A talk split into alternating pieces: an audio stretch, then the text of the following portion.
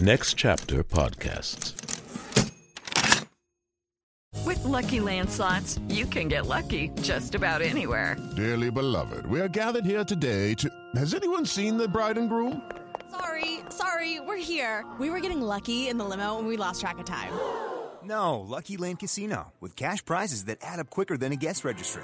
In that case, I pronounce you lucky. Play for free at LuckyLandSlots.com. Daily bonuses are waiting. No purchase necessary. Void where prohibited by law. 18 plus. Terms and conditions apply. See website for details. Hi, I'm Michael Goodfriend, and I'm the executive producer of the Play On Podcasts. Mfoniso Udofia is a Nigerian-American storyteller, actor, and educator whose work centers on Nigerian immigrant life within the United States. Her play Sojourners, Run Boy Run, her portmanteau, and In Old Age have been seen at the American Conservatory Theater, the New York Theater Workshop, Playwrights Realm, Magic Theater, National Black Theater, Strand Theater Company, Boston Court. She's the recipient of the 2017 Helen Merrill Playwright Award and the 2017-18 McKnight National Residency and Commissions at the Playwrights Center, and is a member of the New Dramatist class of 2023. Mfoniso, currently commissioned by ACT, Hartford Stage, Denver Center, ACT Roundhouse, and South Coast Repertory. Her plays have been developed by such theaters as the Manhattan Theater Club, the Playwrights Realm, the McCarter, Oregon Shakespeare Festival, many, many others, including Berkeley Rep. And she is the translator of Othello, which is currently the Play On Podcast, and she's here with me today. Mfoniso, it's such an honor to have you with us. Thank you for agreeing to be part of the Play On Podcast bonus content series for Othello.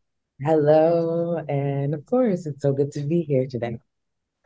I want to start, you and I have had several conversations leading into the process and then throughout.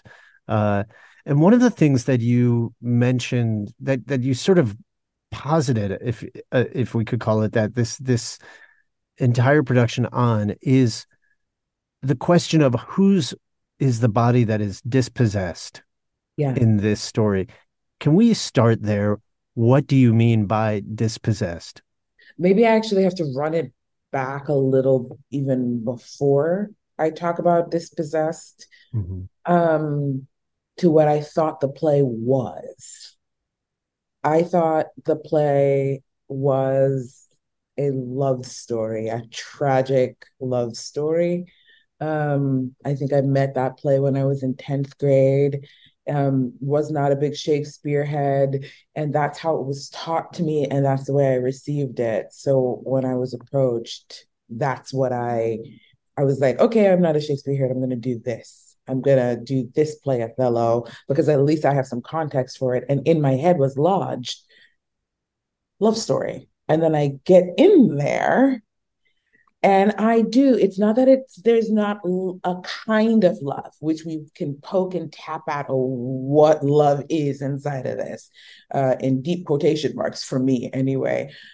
But as I was inside the play, the agent, the master mind and villain was Iago. And what he was enacting was a way to dispossess a body that's already othered. And it was in my older age, away from 10th grade English, with some, experience now in the world where I'm like, oh, I'm looking at a manual of dispossession first for me. And when I say now to your question, what is dispossession? It is the way of pushing somebody out onto, marginalizing them, pushing them out onto the outskirts, specifically a body that you don't think belongs within your community, society. And so that's what I mean when I say this for me became a manual to dispossess a human. In that sense, do you feel that the play still serves a purpose? That's a great question. That's a great question. I the way we educate around this play, I think, needs to become more nuanced. I am not one of those, and I don't know if I will be lambasted for saying this, but I'm not one of those that's like, burn down all of our classics.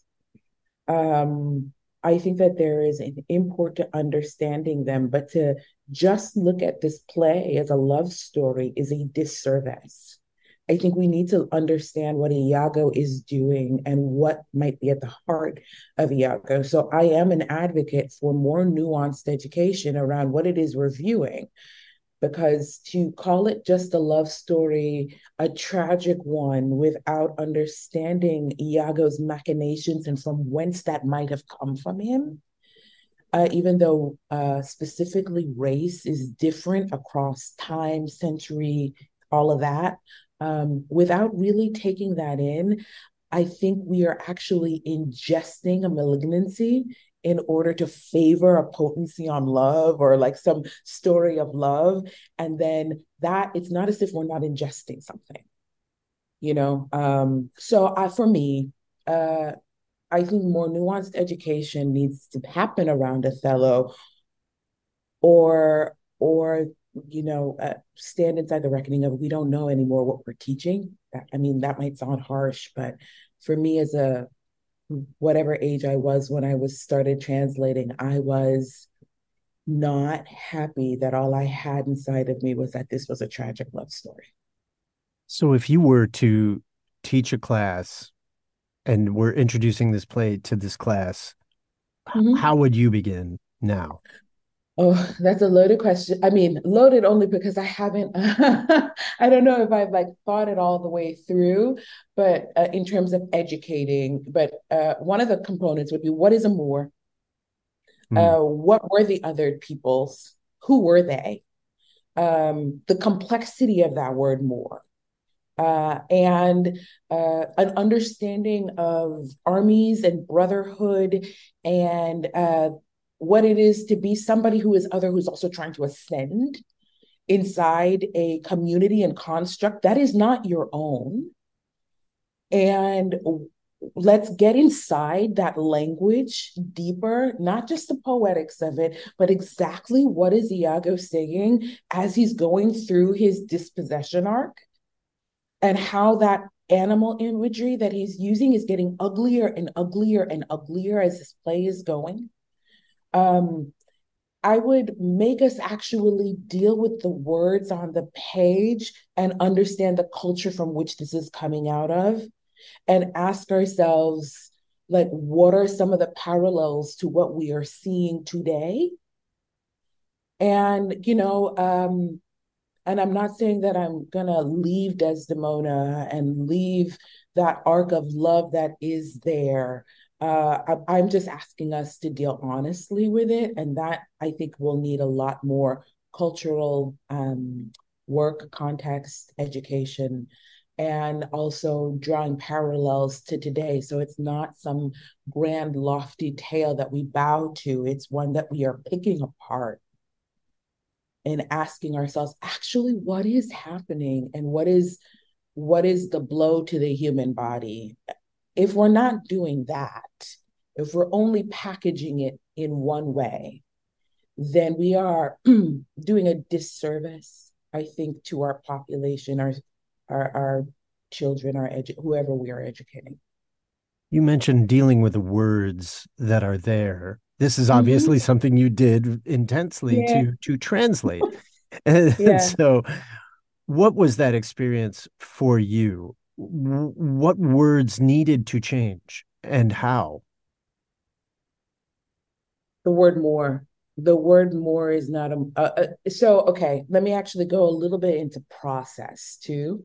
Please. Because I'm not somebody who...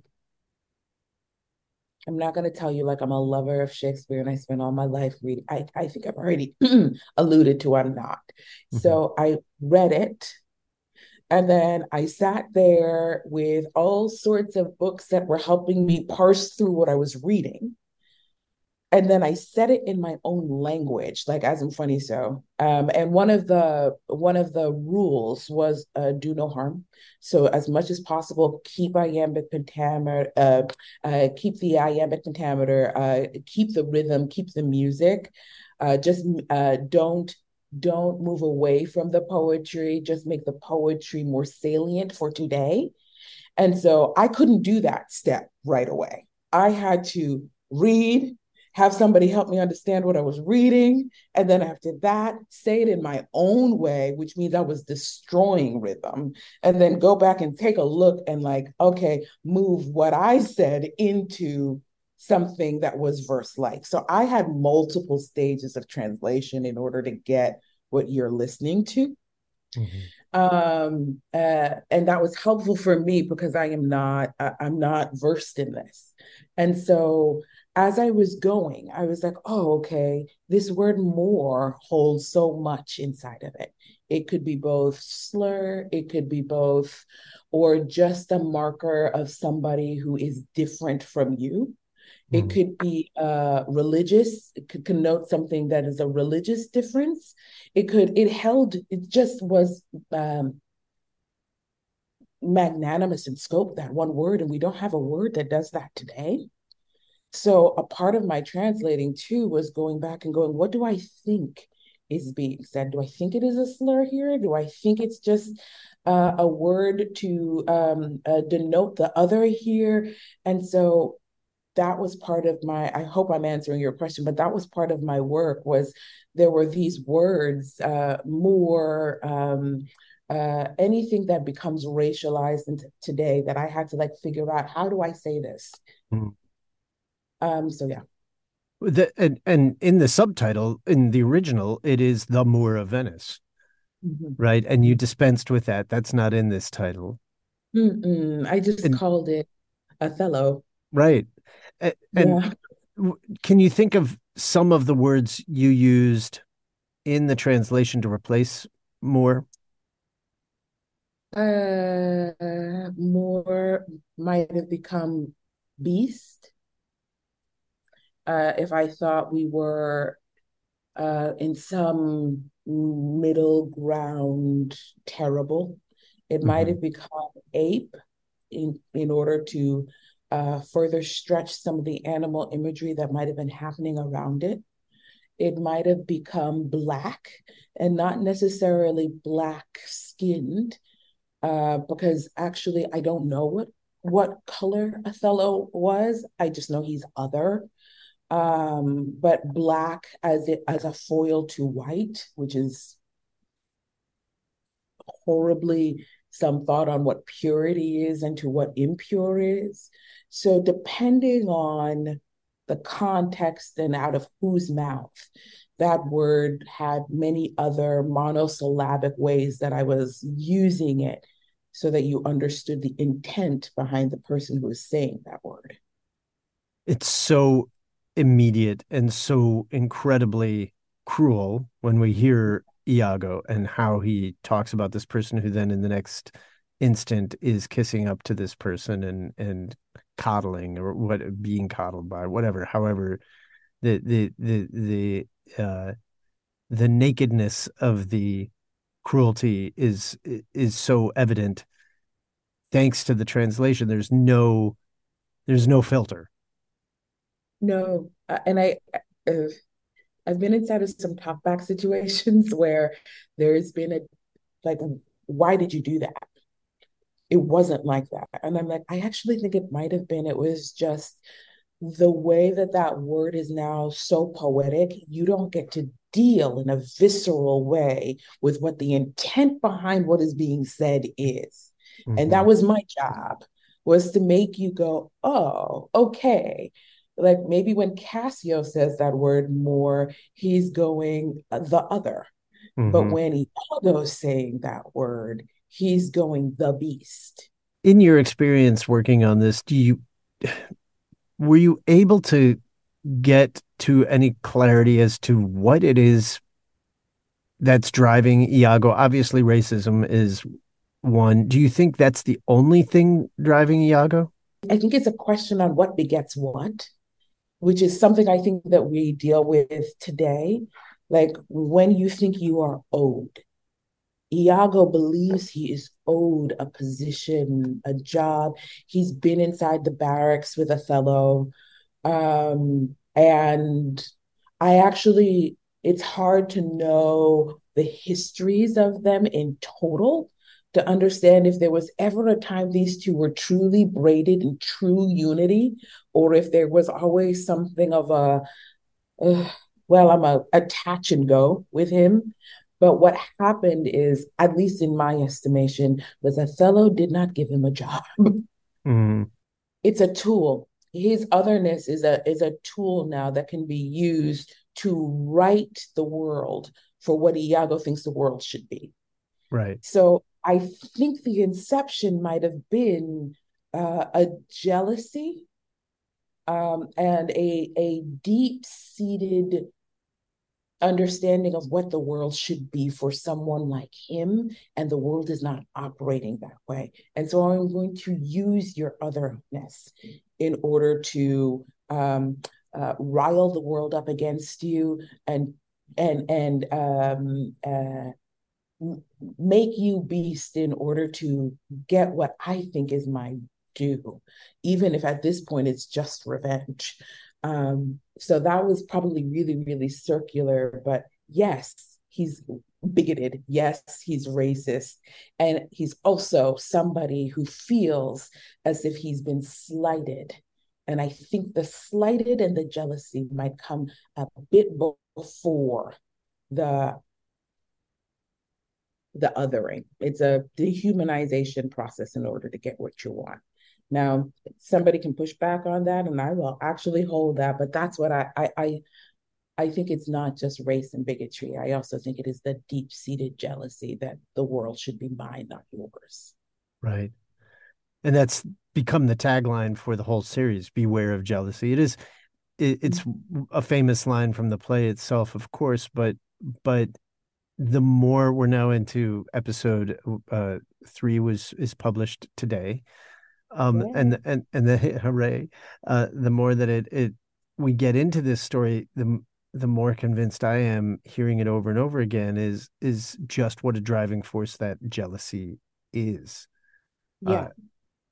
In addition to, I mean, the racism is most of it, or at least the booster rocket or some, but it's this envy, this jealousy, this, that somebody that is so devoid of any soul ultimately sees somebody who has such a beautiful soul and wants to destroy it is even jealous of that. All of that, because he does not possess it. I mean, it is a tale as old as time. I think it is America is where America is and what bore America. And it's not just an American thing. If you go into other countries and climates, it's this, I should have it. I am the power paradigm. Thus you are, because I see you as less than me, I'm going to dispossess you, dehumanize you first, to dispossess you, to take what you have. It's pretty baked into the way we humans behave with each other. It's so ugly. Yeah. And inside of there is a kernel of a love story, but please don't get it twisted. What's really also happening is we have just pulled this man down, annihilated a whole group of women in order to reset a status quo. I want to ask a question that's incredibly sensitive, and forgive me if it comes across in any way that's offensive. But you were talking about words to use in place of more, and words that pack that sort of potency today. And you brought up some ape was one, or black. And was it ever in your mind to use the N-word? I get close. Again, so there's a word I'm not going to say. You will hear it inside the podcast. I do get this. I use a pretty, I believe it's British, in a British almost archaic word for idiot, which holds a root that's going to make any Black ear tick. But I also feel like it might be broad enough to hold a wide group of people as opposed to just Black bodies that might get that word thrown on them. So I get real close. I didn't go all the way because that word also holds a very particular American context inside of it. So what I do is I nod to it and widen. There is a word out there, you will hear it, that holds the root of that. And then also widens to hold a whole scope of other people who could be called that. So So the N word would be, it's too colloquial, too American. I mean, it's too narrow in its scope in that sense. I just want to make sure that anybody who is othered can be held within this story. So when I'm using that animal imagery, part of what I did was take a look and see, oh no, we are using animal imagery all over the world in order to other people who are not like us. Like, it is not just a certain group of people who are called animals. It's a pretty... it's a pretty awful way to go, I'm human, you are not. And we are doing this the old world over. So it feels really salient to hear, but it is important that it can move for me. And colorism moves, which is why white, Black moves. Animal imagery moves. The way in which I got close to that word can move.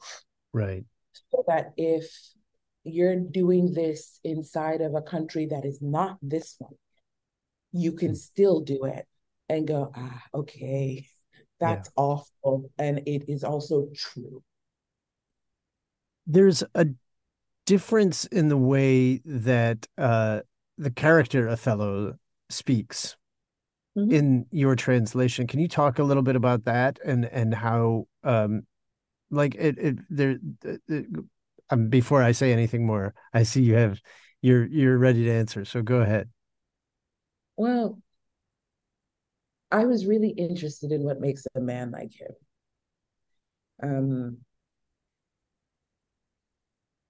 I was really interested in what makes a man like him, and then there was a way in which in the beginning he speaks with such fluidity. And inside, even not my translation, even inside the original, where it's like this whole passage where he's building what his love was, and talking about who he was as a man, and building this his history for us, and how who he was a man and his history led him into this moment of love with Desdemona, and. It was, for me, it was gorgeous. And it is the place where I break. And anybody who is inside the Shakespeare and inside mine is like, oh, this is different. I wanted to allow that to breathe. I wanted to give the actor who is playing Othello, whoever that actor might be, who is inside a part that is going to make him by the end of the play rabid, frothing at the mouth, and murdering. I wanted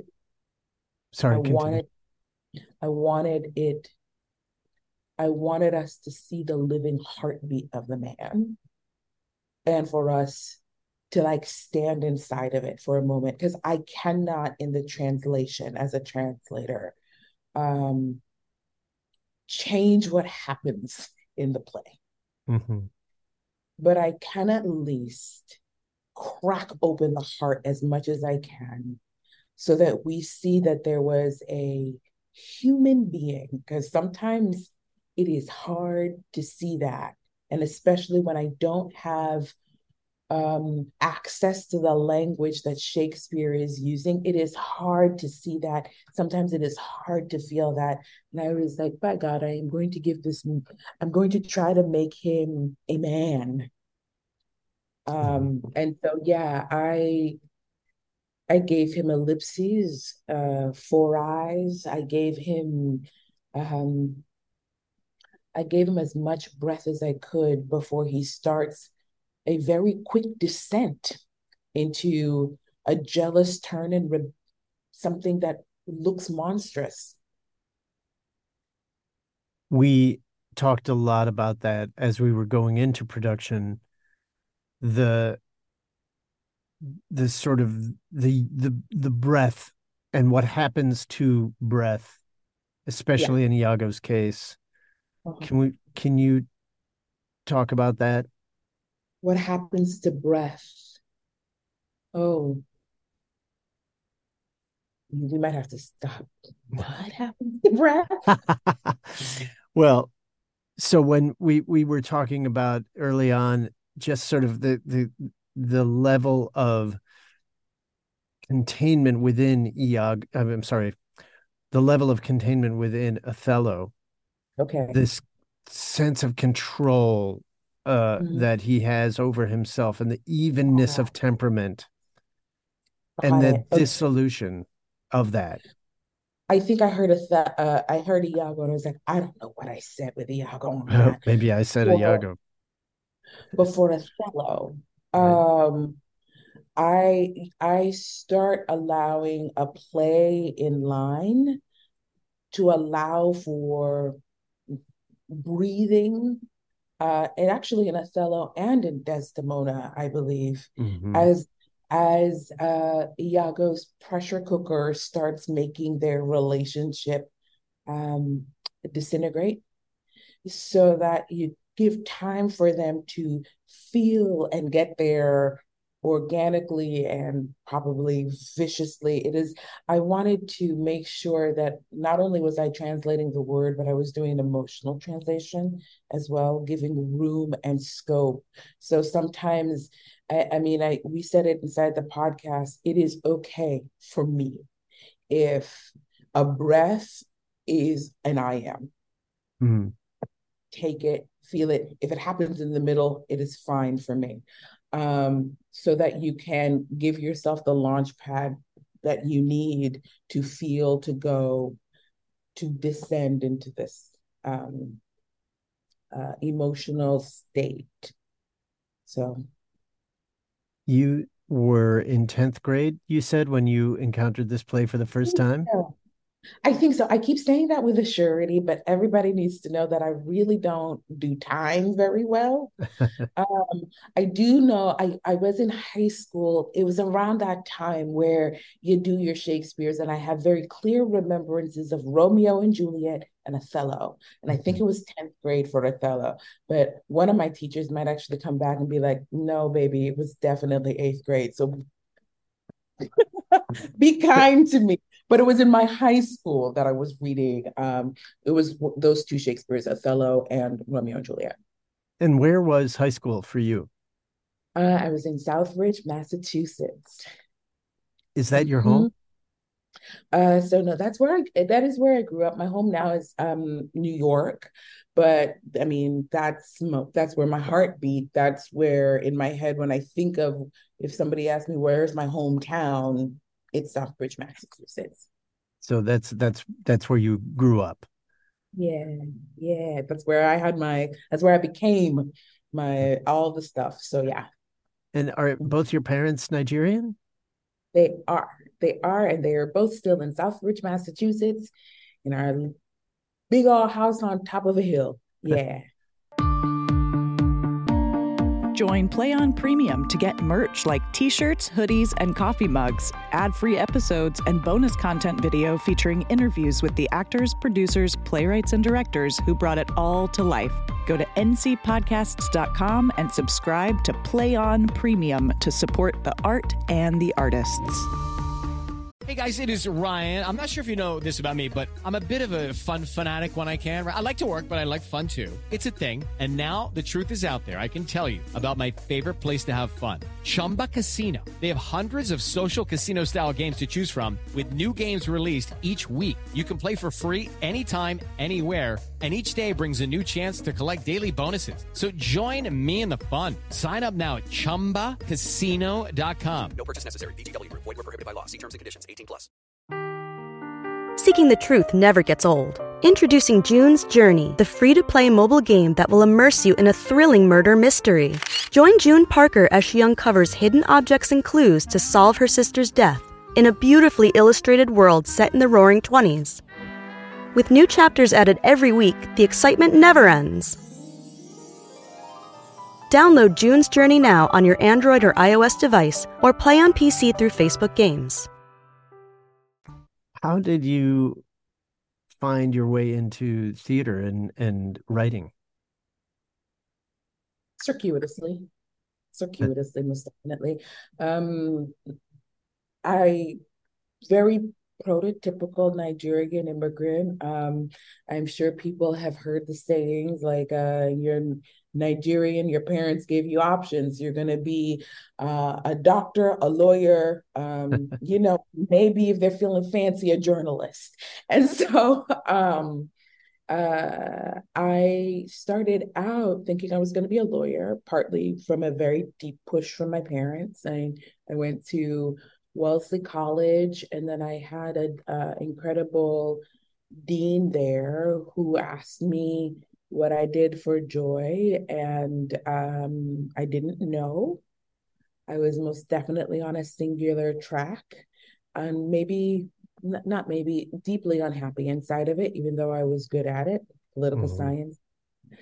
And so this dean was like, let's put you on a different kind of schedule.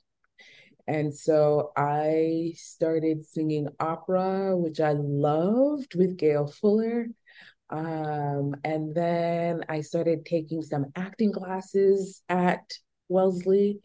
And those acting classes, I was like, oh, I like how stories change the world just as much as maybe how politics and law could change the world. And I feel it more myself.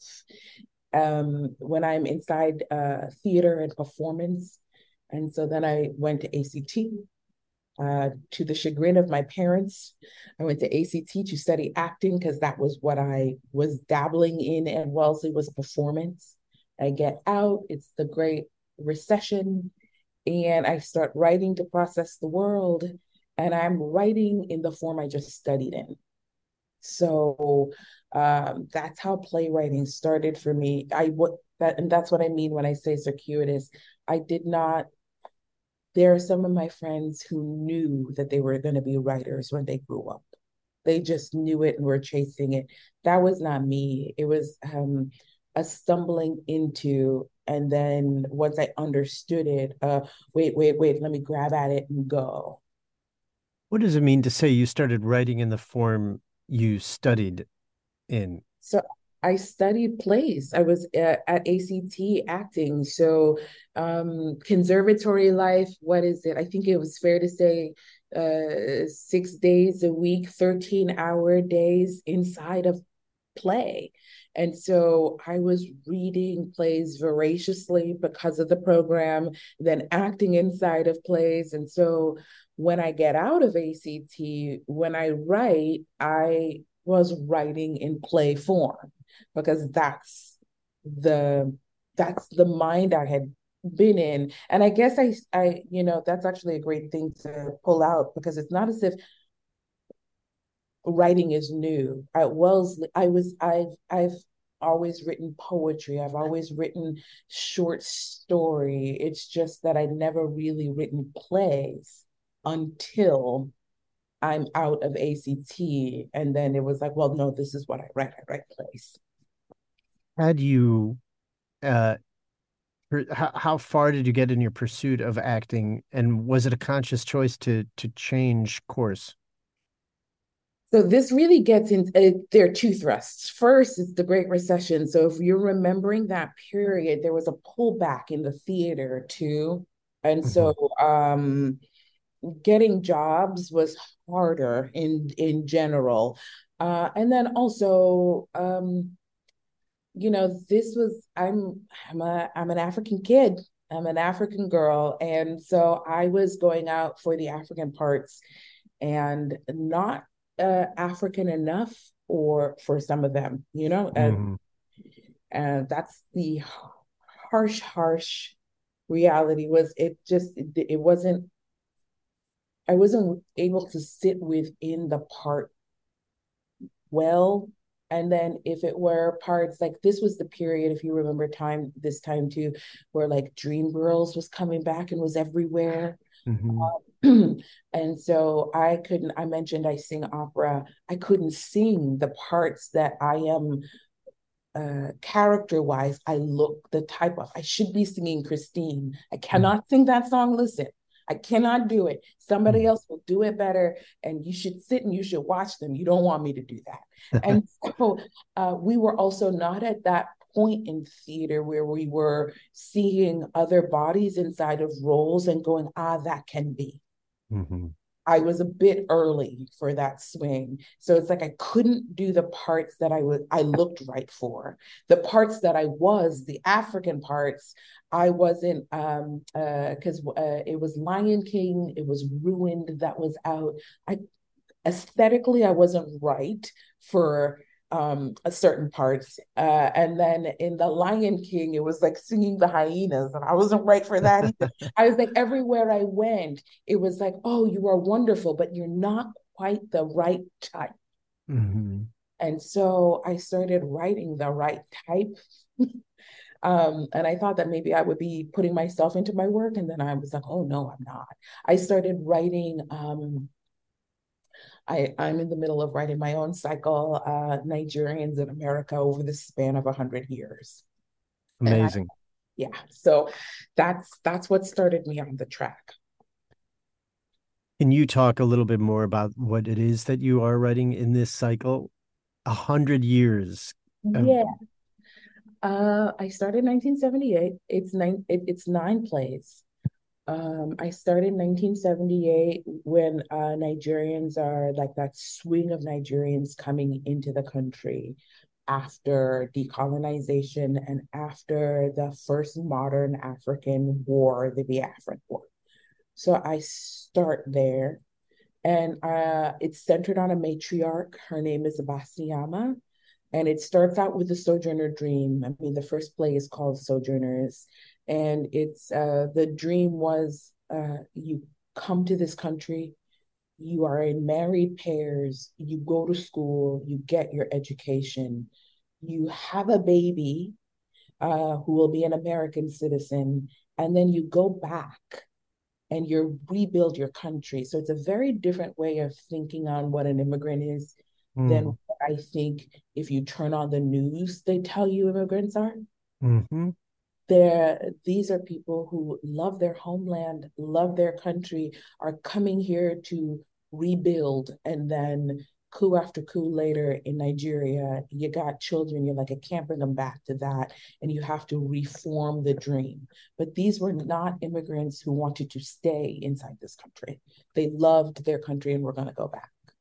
And so that's what Abasiyama, my matriarch, is coming with that idea of. And we watch as she ends up staying inside of this country, how she navigates her marriage, how she navigates children now who are more American than Nigerian. And it's just like combustion.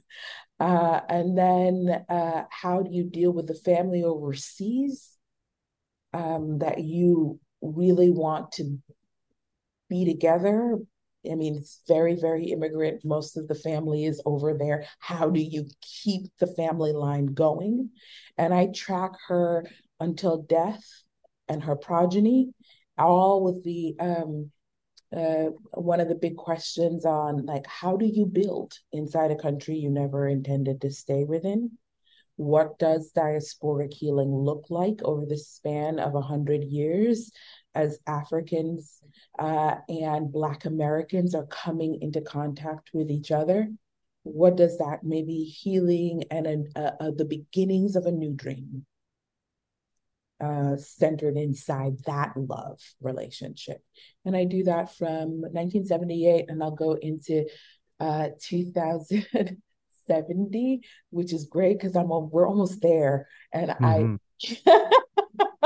and so yeah, that's what I'm doing. Do you know where it? What happens? Have you gotten there yet? I do. I've written the end. I ended up writing quite soon. I mean, I had to do matrices, because this is an interconnected cycle. So I needed to have my edges done and then fill in the middle. So I do know where we are ending, and I do know how we get to 2070 without like busting future time in a great way. But yeah. Without getting into futurism and sci-fi and all that. Exactly. There are some wonderful tricks, which I'm not going to give out right now because I don't want to blow my plays. But yes, there are ways in which I am firmly in the future while not having to deal with, the technologies might be.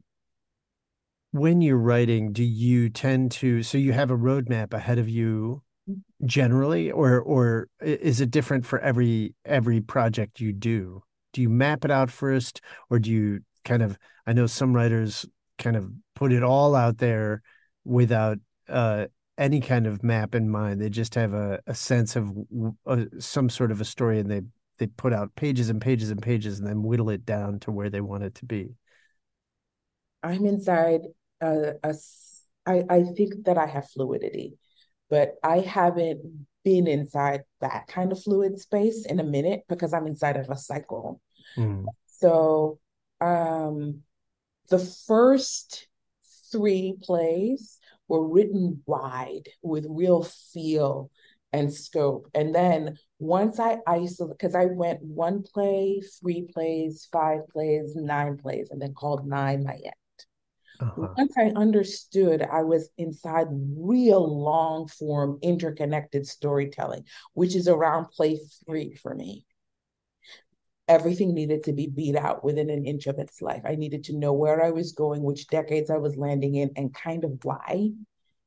And I was writing backwards and forwards at the same time. So I needed it to be pretty concrete.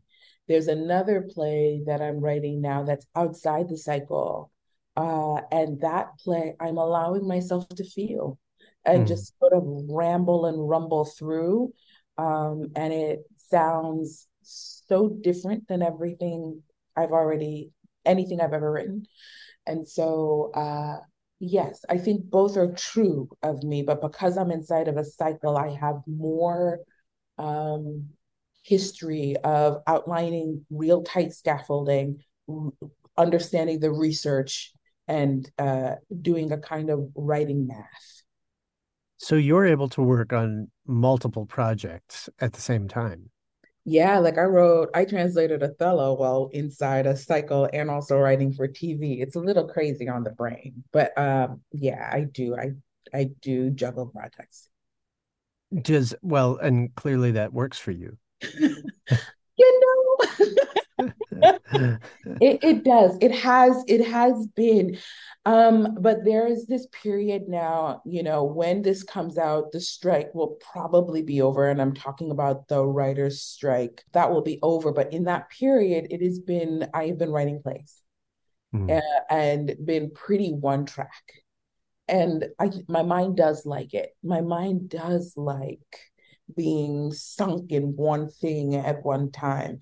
But as most artists know, especially with the precariousness of our field, is sometimes you got to juggle in order to get the things that you need. And so I've had to juggle, but I do like this period where I was able to just lock in and go, what is a cycle play?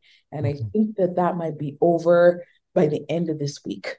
So I'll be back in multiple things again. Is television writing restrictive for you? It's so different. There's a different science, a different propulsion behind it. I don't know that I would call it restrictive. I think I'll say it like this. Writing four plays at the same time would be impossible for me.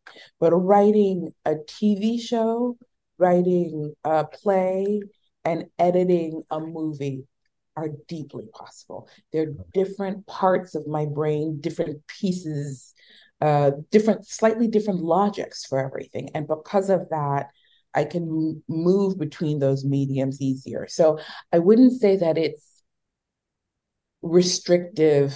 I wouldn't say that it's creatively restrictive. I do think I do come into like real issues about their 24 hours in a day. Mm-hmm. And so if I'm inside of a writer's room, that might be 5 hours of my day gone if you're in a Zoom room.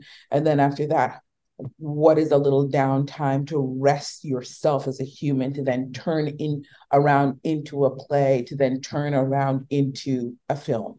So it's, if anything, it's the time restriction. I don't know if it's the creative restriction if I order my plate right. Do you ever feel a calling to be an actor in any of your projects or in any other projects? No, I used to. I used to think that I was writing in order to put myself in them. And then the deeper my writing got, the more I was like, no, this is not for me to do. What I like is to write parts that are delicious and complicated for people of the African diaspora to be with it. And I thought that it was going to be me, but I enjoy, it's enough to write. And when I realized that, I did realize that while I like acting, I love writing. And those are two different storytelling vessels. So I love being inside the writing vessel.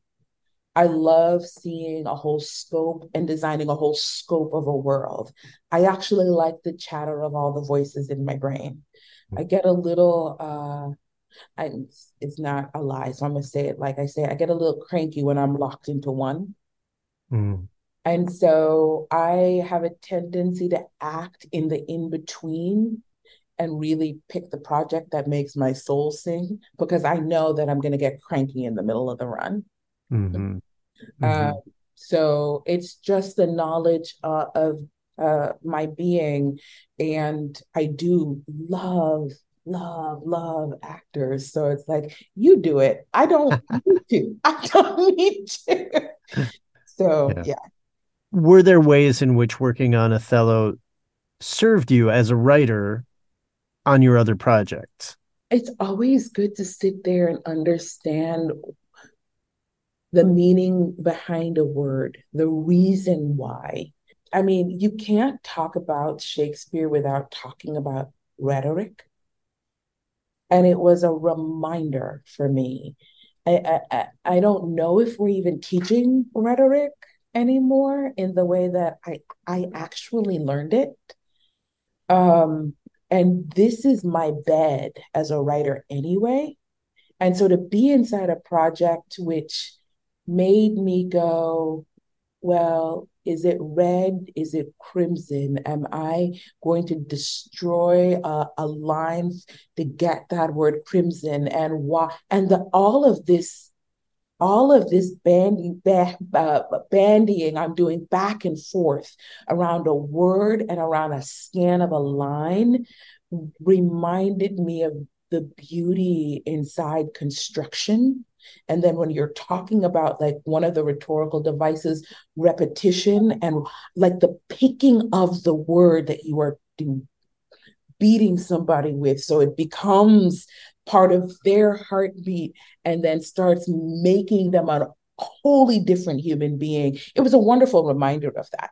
And so it's trickling into like inside comedies that I'm doing, where I'm just like six times over the course of a play saying a word, and then the delight in watching that skip into somebody else's mouth. Mm.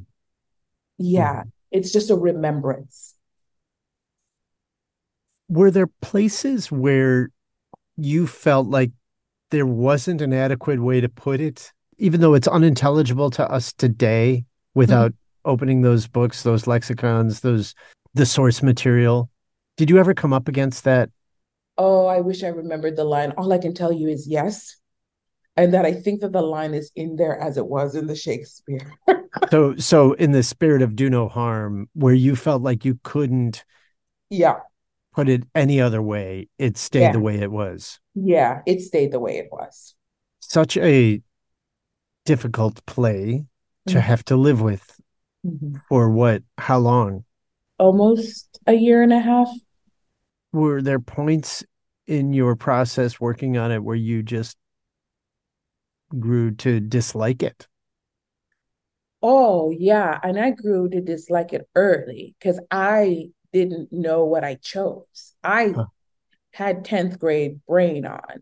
I thought I chose a love story, a tragic one. I had actually kind of yin-yanged Romeo and Juliet because of high school going, okay, they're both tragic love stories. One the teenage version, one the adult version. So you literally didn't know what you were getting into. I literally didn't until I read it with my brain now and read it without like somebody instructing me to think only on the love between Desdemona and Othello. And I went, what is this? This is horrible. I was like, I don't know that it should be called Othello. I think it should be called Iago, way to marginalize. That was me, you know? So my distress began early because I had an incorrect thought on what this was in my head. And then as a kid in 10th grade, God help me, 8th grade, I don't know. In some grade, as a kid, I thought that Desdemona and Othello's relationship was just the most amazing thing. And like now as an adult, I'm like sitting and thinking about age.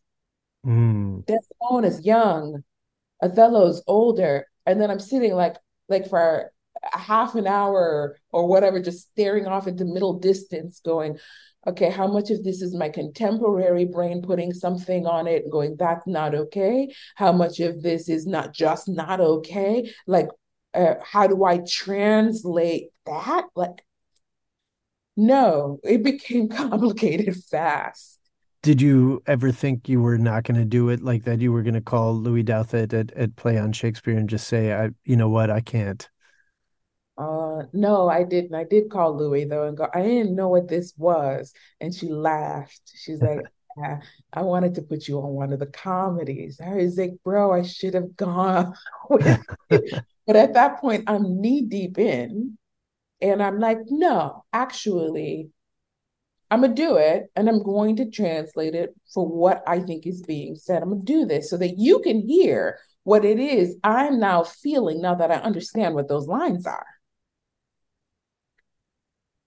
It's so interesting to know that in your mind over time between working on this and having been introduced to it, that the love story was what you came away with, right? That's a convoluted way of saying. It's interesting that is how you retain the story because it that's the starting point. Right. There's this beautiful love between these two people that just seems absolutely untouchable, pure. I've been saying that I think it's the cruelest of all tragedies because that beautiful love is destroyed. But that is definitely it is definitely not a love story. It's a hate story. It's a hate story. It's actually the protagonist is Iago, even though we call it Othello, the Moor of Venice, the person who is moving with clear arcing and enacting action in the way that I was taught is Iago. Everyone else is reacting to the things that he is doing. So that is where my eye is. And he's not inside love relationship. He's inside of jealous rage and hatred. And so when I left school, I had this thought on, oh, he understood he was wrong and he killed himself and he's with Desdemona and it's okay. Mm. That's who I was as a kid. Mm. Not the thing. The thing is the man who was deciding to like detongue himself and not talk about the evil he's just enacted. That's the thing. Right.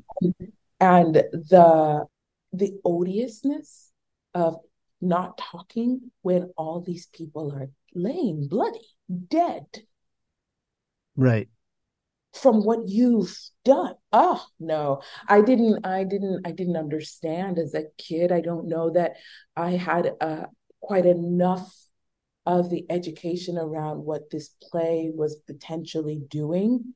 I think that, and also in our time period now, if you really got in there, there will be people who would ban the talking about what is happening inside of this play, but must be done because I left going, tragic love story.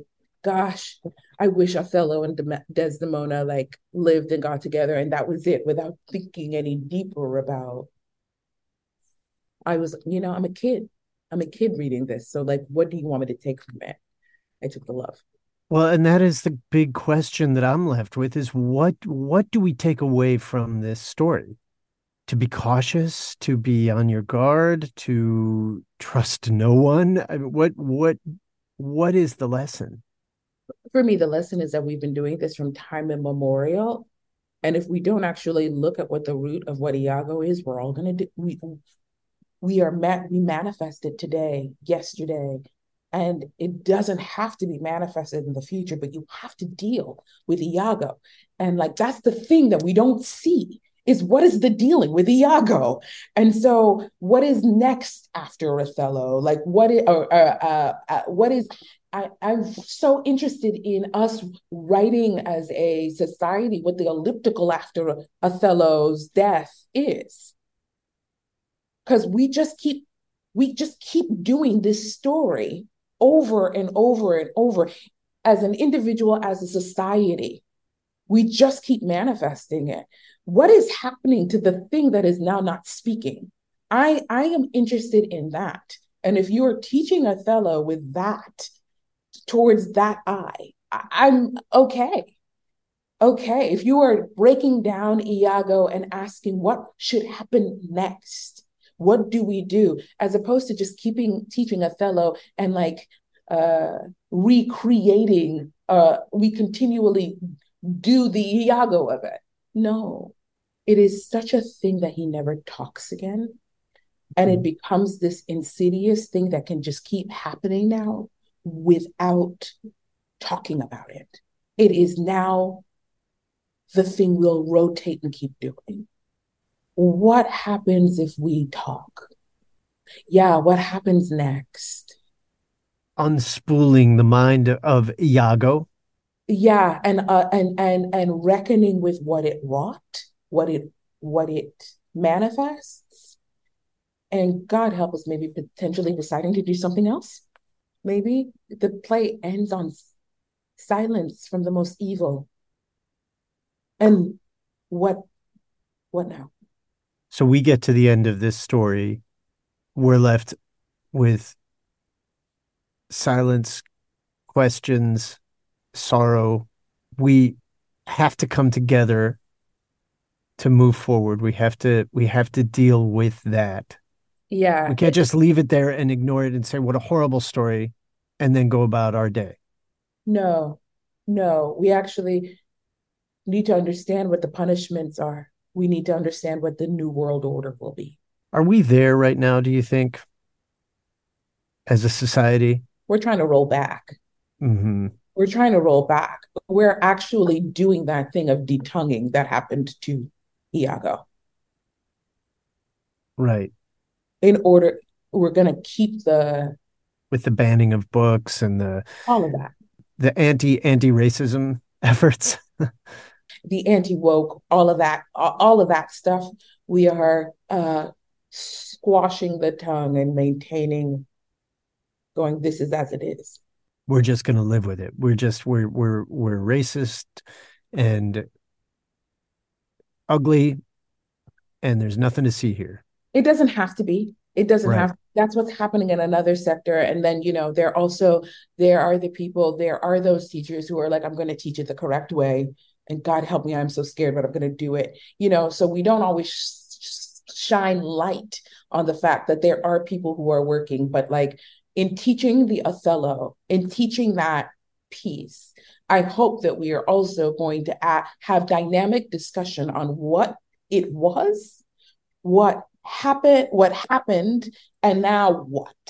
So I hope that we don't fall prey to that thing that's happening right now, that wing of us right now, that is like, let us just keep this quiet and keep it silent. Mfoniso, it's been a great conversation. I'm so grateful that you were a part of it with us, and you've done just remarkable work on this tragic story, but you've given us a way to deal with it, and it's a great gift. I want to thank you for your time, your talent, and your courage to just dive in here and tell this story in a new way. Thank you so much. Thank you. You've been listening to the Play On bonus content series for Othello. You can learn more about the Play On Podcast at Next Chapter Podcast website, ncpodcast.com. That's N as in next, C as in chapter, podcasts with an S at the end.com, where you can find other Play On Podcast series and interviews, along with talk podcasts like The 500, The 10, Beef with Bridget Todd, and a whole lot more. I'd like to thank Jeremiah Tittle, the founder of Next Chapter Podcast, and my producer, Pete Musto. Our audio engineer, editor, and sound designer is Justin Cortez. Be sure to subscribe to Next Chapter Podcast for updates on all the latest content, and don't forget to rate and review our shows. It really does make a difference. I'm Michael Goodfriend, and I look forward to sharing more incredible works in the Play On Podcast series with you, along with lots of enlightening bonus content at Next Chapter Podcasts.